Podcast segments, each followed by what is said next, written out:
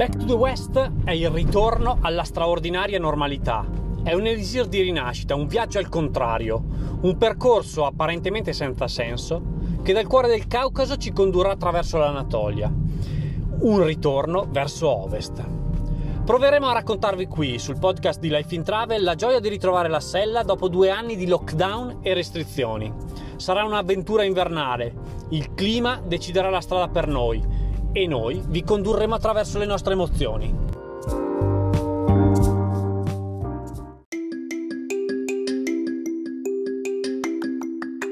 Buongiorno cicloviaggiatrici e cicloviaggiatori e ben trovati a un'altra puntata di Back to the West, il racconto del nostro viaggio a ritroso dall'Asia all'Europa. Potete ascoltare questa serie di podcast sulle più conosciute piattaforme di audio streaming, mentre per leggere i racconti di viaggio e scaricare le tracce GPS accedete al nostro sito www.lifeintravel.it.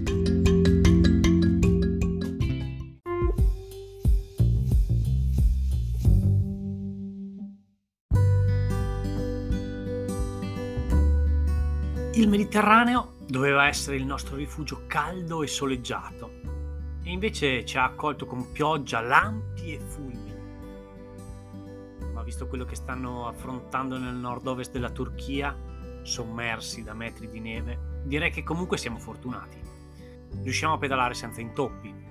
Il contrasto tra il mondo che passiamo e quello attraversato fino a qualche giorno fa è enorme, stridente. Le case basse e sparse, i kangal e i veli colorati lasciano spazio ai grattacieli ha un putpurri di razze canine a spasso per le strade e ha capelli corvini sciolti e spesso tinti con colori sgargianti. Restano i chai, i sorrisi al nostro passaggio, le chiacchiere a bordo strada e il clima incazzato e impazzito che ci fa penare e rabbuiare. Mersin è una città ciclabile come e più di tante città europee. Seguiamo il lungomare e restiamo sulla pista dedicata a noi ciclisti per almeno una ventina di chilometri, uscendo dalla città senza troppa difficoltà. I grattacieli si susseguono, vuoti e in letargo. In attesa che torni l'estate, torni la gente e la confusione riprenda a dominare nelle strade sulle sponde del Mediterraneo. Un piccolo barettino è stranamente aperto in mezzo alla desolazione di decine di ristoranti e locali chiusi. Prendiamo un caffè turco sotto un cielo ancora minaccioso. Le pozzanghere a bordo strada non accennano ad asciugarsi. Il mare è grosso e il frangersi delle onde batte il tempo come un metronomo, scandendo il ritmo delle nostre pedalate. Una botta calorica di nome Kadaif, divorata in una pasticceria, ci dà la carica per gli ultimi chilometri. Ayash è una cittadina poco significante sulla strada 400 e non ci ricorderemmo il suo nome se non fosse che duemila anni fa i romani qui vi costruirono un avamposto di nome Elaiussa Sebaste. Oggi restano centinaia di reperti a testimonianza della presenza di questo porto e noi vaghiamo tra l'agorà e il teatro, i più evidenti manufatti ancora visibili. Il tempo scorre, ci rimettiamo in sella per raggiungere la nostra meta odierna, Chizcalesi, che sorge su un'antica città della Cilicia, Corico. Il castello, che si erge nei pressi della spiaggia, ci sembra perfetto per la notte.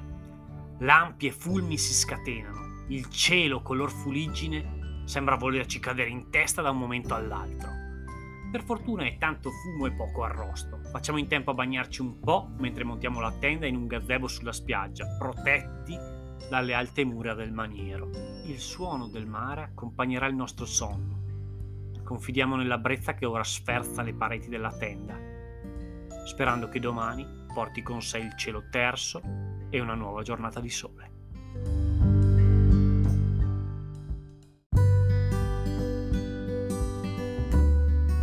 La leggera brezza della sera precedente si è trasformata in un vento gelido di tramontana nel giro di poche ore tanto da costringerci nel cuore della notte a traslocare la tenda in un luogo più riparato e protetto.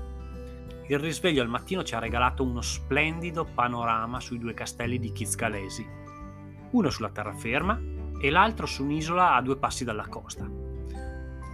Lenti e svogliati, raccogliamo le nostre cianfrusaglie gettandole alla rinfusa nelle borse da bici. Smontata la tenda, ci dirigiamo verso il centro del paesino per concederci un caffè turco e ricaricarci in vista della pedalata odierna. Doveva essere una passeggiata lungomare e al mattino lo è stata. Su e giù, dolce dolce, lungo le meravigliose calette color turchese. Superato Susanoglu, il nostro tragitto ci ha condotto nel delta del fiume Goksu. La si potrebbe definire la via dei limoni. Tante sono le piantagioni che si attraversano in questa zona. I rifugiati siriani sono al lavoro per raccogliere il frutto tanto apprezzato sulle tavole turche e ci salutano calorosamente al nostro passaggio. Il vento spira forte da nord-ovest e ci fa volare verso l'area protetta paradiso dei birdwatcher. Lasciato l'asfalto, sterziamo decisi a occidente, in balia delle raffiche. A stento teniamo in carreggiata la bici. La laguna ci circonda e lo sterrato è macchiato da enormi pozzanghere. Proseguiamo lenti fino all'ennesima svolta. Dobbiamo seguire la costa e risalirla verso nord. Il vento ci sputa in faccia la sua veemenza e i chilometri non passano. Il rapporto è agile come se stessimo scalando il mortirolo. La fatica attanaglia le gambe e il gelo si impossessa di mani e piedi. La spiaggia è protetta perché è il luogo di nidificazione delle tartarughe marine e in cielo ci sorvolano cormorani e falchi vari. Con un clima differente qui sarebbe un paradiso. Oggi lo definirei più un purgatorio tendente all'inferno. Con queste sferzate siamo costretti a cercare un luogo riparato e un complesso turistico in costruzione fa il caso nostro. Ci infiliamo tra le mura ancora prive di infissi, montiamo il nostro giaciglio notturno e ci infiliamo nel sacco a pelo. Meglio non sapere la misera distanza percorsa oggi. Speriamo che domani Eolo sia un po' più clemente.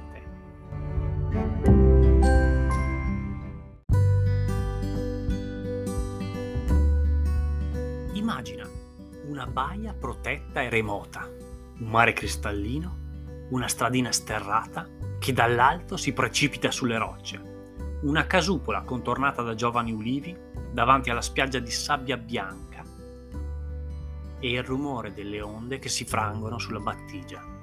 Mustafa e Amina si godono la loro pensione in questo quadro idilliaco, interrotto dall'apparizione di due extraterrestri in bici, carichi come muli, che trascinano un carretto e con un cane che zampetta al loro fianco.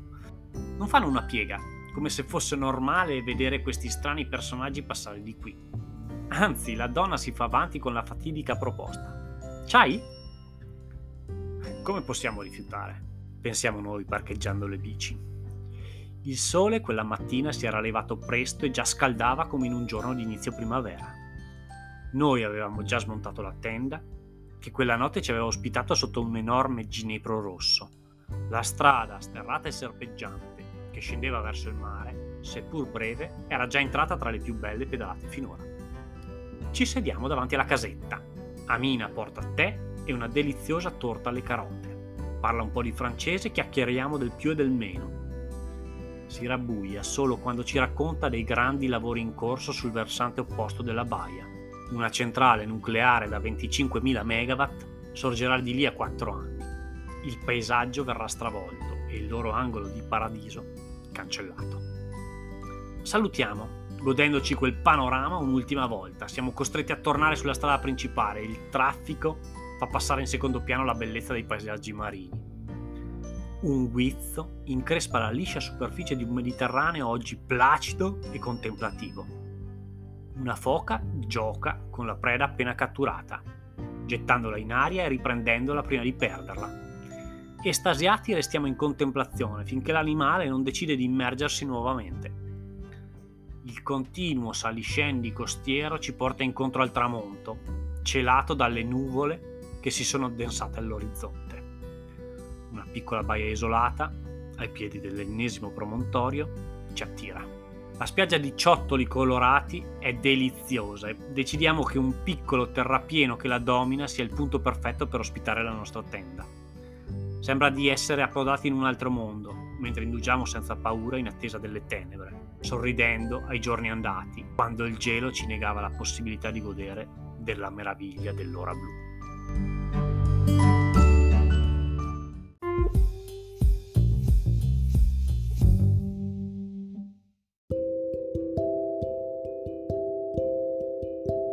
Questo racconto è tratto dal diario di viaggio di Back to the West, un viaggio in bici a ritroso dall'Asia all'Europa. Per accedere a tanti altri contenuti esclusivi dedicati ai cicloviaggiatori puoi abbonarti alla Lead Family su www.lifeintravel.it slash abbonati dove potrai accedere al sito senza pubblicità, ai contenuti esclusivi della sezione Birra e Fame, scaricare PDF gratuiti, ricevere la rivista impronte e i gadget personalizzati. Non vediamo l'ora di accoglierti nella Elite Family. Buone pedalate e buon ascolto!